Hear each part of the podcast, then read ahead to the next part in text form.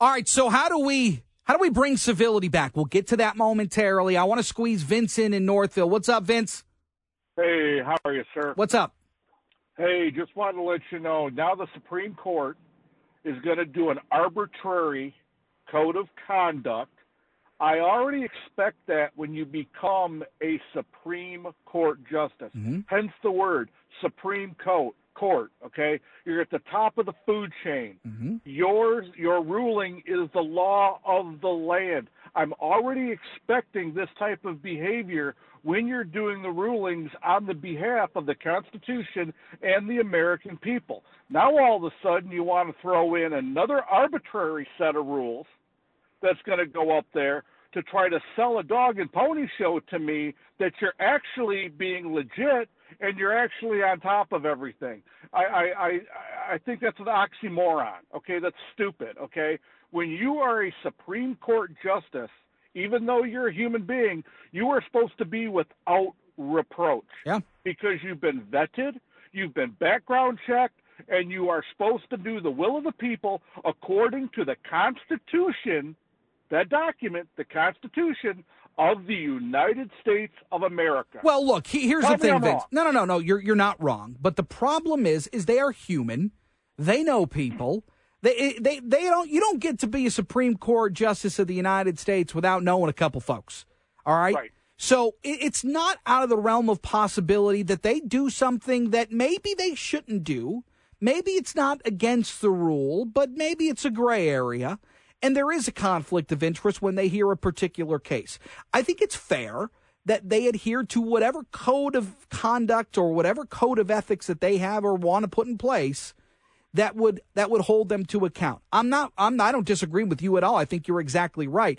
I think in reality though they're humans that and they are they they probably know some very high powered folks. So I think it's only fair that we should be able to you know look through the window. Let's have some transparency here. Make sure everybody's on the up and up. Vince, let I, you, let Vin- me ask you real quick, Vince, real hold, Who, who's going to hold their feet to the fire then if they're the supreme law of the land? Who holds them account to their own code of conduct? well, I guess that would be Congress. You got faith in them? No? fair, fair enough, Vince. I appreciate it. 800 859 0957. There, it, it- it's kind of out of hand, in my opinion. And, and we talked about this last week. For me, it's like you've got Republicans out there saying, well, let's hold some money from these universities because they're not keeping a certain segment of, of student student safe. And whether that is Jewish members on campus, because there have been protests, pro Palestinian protests that have been gotten pretty heated. Um, we, we talked about whether or not that was a good course of action. Even more so under that, at the base, there was a, a lack of civility. And, and it has been spotlight because of this particular issue that is unfolding in the Middle East. Dr. Pontus Leander is the director of the Center for Peace and Conflict Studies at Wayne State University and joins us. Doctor, good to have you. Hi, thanks for having me today. Also, Sally Jo Levine, the National Council of Jewish Women, the Michigan president, uh, joins us. Sally Jo, good to have you.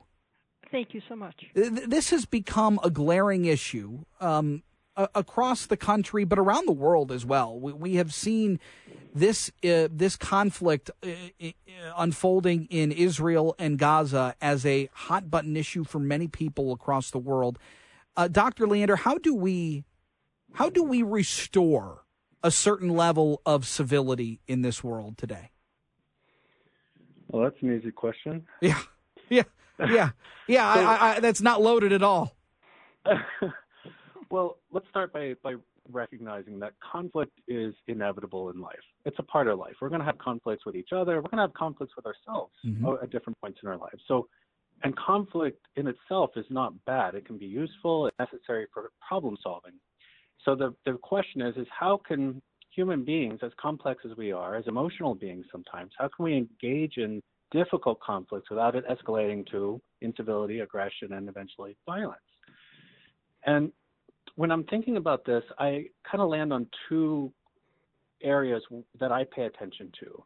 So one, and I study aggression and how people's frustrations and fears can lead to these kind of lashing out or aggressive type responses.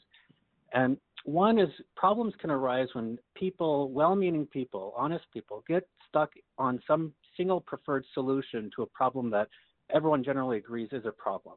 And when their solution isn't chosen, when their answer to a problem isn't chosen, that can make them vulnerable to frustration or even a sense of betrayal by those who didn't choose that solution or agree to it.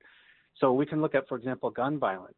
And a lot of people uh, can overwhelmingly agree that gun violence is a problem, but uh, there's honest debate on on both sides about uh, what the solution is and people can be so committed to one set of mm. solutions mm. in particular that others find it unacceptable or dangerous. So that's that could be a flashpoint for for uh, conflict spilling into instead of being constructive to trying to defeat the opponent instead of defeating an argument. And the other side, the deeper issue that I think is more interesting in the American context is this question about whether there's a conflict of basic values. If people can't agree what the problems even are or what to prioritize or even agree that there is a problem, you know, people are going to be living in different realities sure. with different uh, goals and motives. Sure. And that's where I get nervous. Sally, if we can't even agree on a reality, we're in trouble. Sally Jo Levine joins us as well. This is a, a difficult time for uh, uh, the, the, the the Jewish segment of our population as well. Um, th- th- there seems to be a really loud voice in support of of, of pro Palestine um, ideologies and and that has put a, a, a, group of people in a in a box almost of of fear in a lot of cases. Is there is there any room for for civil discourse? Do you think, um, as we stand today? Well, I will tell you one thing my mother always said. She said, "When you're talking, you're not learning. Yeah. You only learn when you're listening." And I think we need to learn to listen, even if we disagree violently and vehemently with what someone is saying. We need to listen to where they come from. We don't necessarily have to agree with them, but we do have to hear. And I think that um, Dr. Leander um, will will definitely agree with that. We need to listen to each other. Um, and is is there a lot of room? Oh my goodness, there is a lot of room for us to learn, and and we need to find ways to reach out a hand for things that we can agree on because we're not going to agree on everything. Mm. Yeah, and and it seems to me, doctor, that there's a lot of different avenues that that people um, can tend to flare up, and and I, I'm curious to know. I've got about 30 seconds left here. Do you do you view the way that we communicate as being problematic, whether it's social media or blog posts or like, are, are we able to have legitimate conversations um, online that we would be able to have in person? Well, I don't know if online communication is an avenue for listening. I, I completely agree. This, uh, if we're not in a position where we're capable of learning, intentionally or even unconsciously learning, picking up new information, uh, I think that's going to be problematic for the yeah. future. Um, I, I, hope to have you both uh, back again very soon. It's a topic that we could certainly spend a lot more time on, but um, infusing civility back into our current uh, mainstream would be uh, incredibly helpful, especially when tensions are high uh, all over the globe. Dr. Pontus Leander with the uh, Center for Peace and Conflict Studies at Wayne State University, thank you so much. Thank you. And Sally Jo Levine with the National Council for Jewish Women, the president of the Michigan chapter, thank you. Thank you so much. And we'll talk again very soon. Um, in the meantime, we'll get to more of your calls, your texts coming up next. Uh, also, get you caught up on some of the headlines making way around our country uh, this uh, Monday afternoon. All that and more as we continue here on JR Afternoon.